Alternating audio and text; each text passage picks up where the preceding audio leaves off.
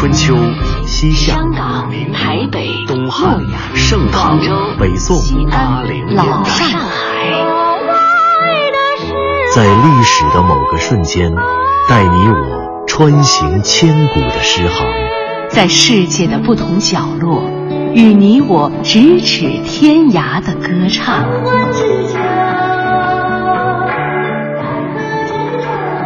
品读歌声里的诗行，吟唱诗句中的乐章，《诗遇见歌》第二季，归来吧，《诗经》。静女，致我邻班的姑娘。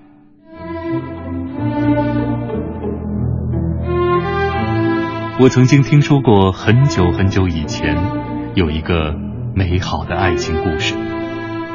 一个英俊的少年和一位美丽的姑娘在城墙的墙角下约会。少年早早就赶到了约会的地方，他急不可耐地朝姑娘来的方向张望。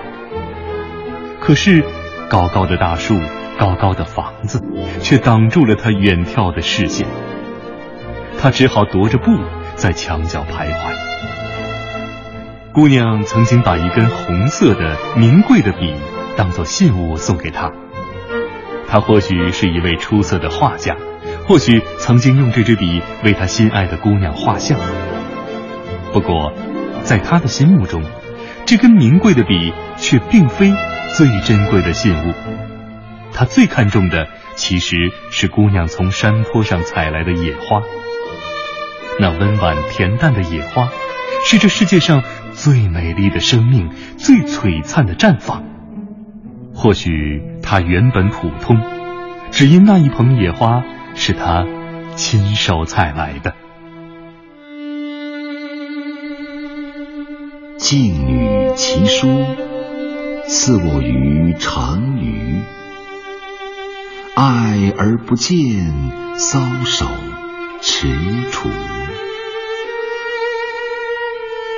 静女其鸾，以我。同管，潼关有尾，乐毅女美。自牧归啼，寻梅且意。非女之为美，美人之仪。这样的一首诗。它出自《诗经·十五国风》中的背风。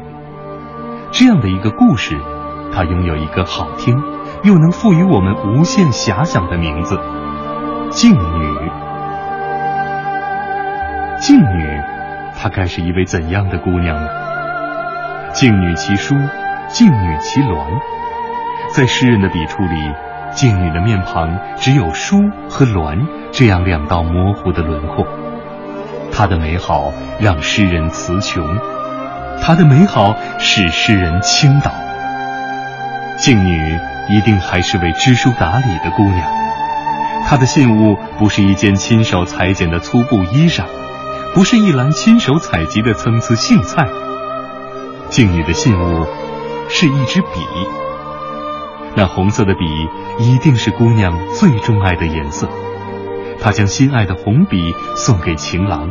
请情郎画下他最美的小象，请诗人写下最爱他的诗行。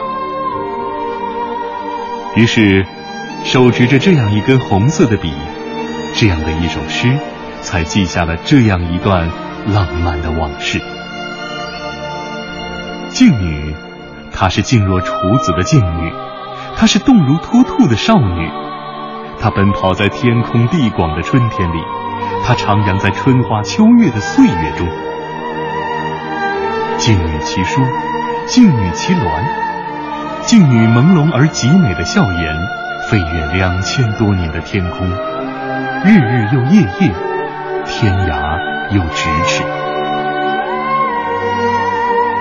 一个又一个诗人长大了，衰老了，可静女的笑颜却永远纯净如梦。天真如昨，直到有一天，直到那一年，当我们也长大了，你还会记着那篇《静女》吗？《静女其书》，似我于成鱼。《静女》，它是我们高中语文课文。可这样的一首情诗，当年你的老师可曾为你讲起，讲起情诗里最美好的爱情？静女其鸾，以我同管。这样一份纯真的初恋，又是否只变成了潜藏心中的林班姑娘？其实，在那样一个春天里，我们拥有了太多，已不必苛求。正如在这个秋天里的九月一号，曾经也属于我们的开学季，我们。还忘不了那些满满的回忆。春天，童年，我们错过的其实只是那位静女。春天里，一首最美的小诗。